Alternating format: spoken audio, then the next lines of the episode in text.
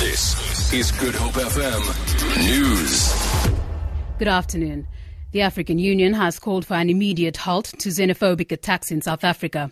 Chairperson of the AU Commission, Nkosazana Dlamini Zuma, has described the attacks as unacceptable. She says the AU welcomes interventions by the government.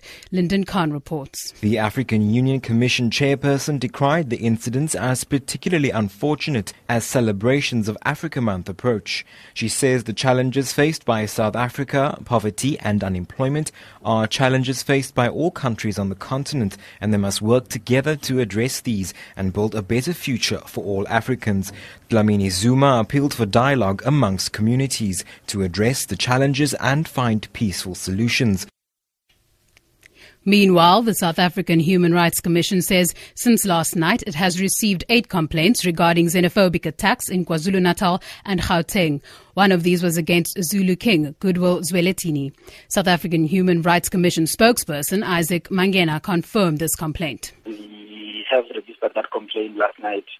The complaint is uh, basically alleging uh, hate speech uh, and the violations of the right to life, among others. President Jacob Zuma's legal team has argued in court papers that former Director of Public Prosecutions Mokotedi Mpshe's decision to drop corruption charges against the president was rational, as there were abuses aimed at influencing the ANC's Polokwane conference in 2007. Zuma's lawyer, Michael Hulley, has filed a 166-page affidavit arguing that the DA's application for the decision to drop charges against Zuma to be reviewed was without merit. Amos Pago reports. Hulley says there was cynical use of prosecutorial powers to engineer political results ahead of the ANC Polokwane conference. He points a finger on former Scorpions boss Leonard McCarthy and NPA head Bulelani Ngcuka.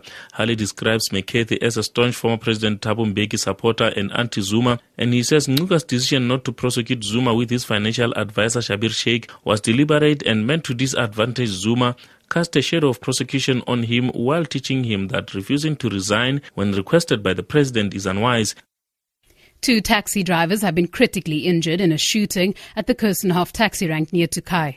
The wounded drivers were rushed to a nearby hospital. The violence started on Monday in a dispute over taxi routes. Taxi drivers barricaded roads with burning tires. Police spokesperson FC van Wyk says since then 14 taxis were impounded. He says the situation is calm at the moment.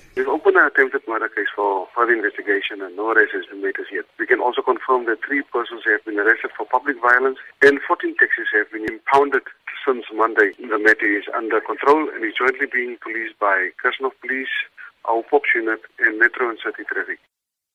And finally, the South African Airways says it's, in, it's improved its liquidity position and made major gains in cost reduction. Presenting its 90 day action plan to the media today, SAA acting CEO Nico Bezuidenhout says they have seen a saving of more than 2 million Rand per day. Bezuidenhout says this is a 28% improvement of previous expenses. For Good Hope FM News, I'm Danielle Buzet.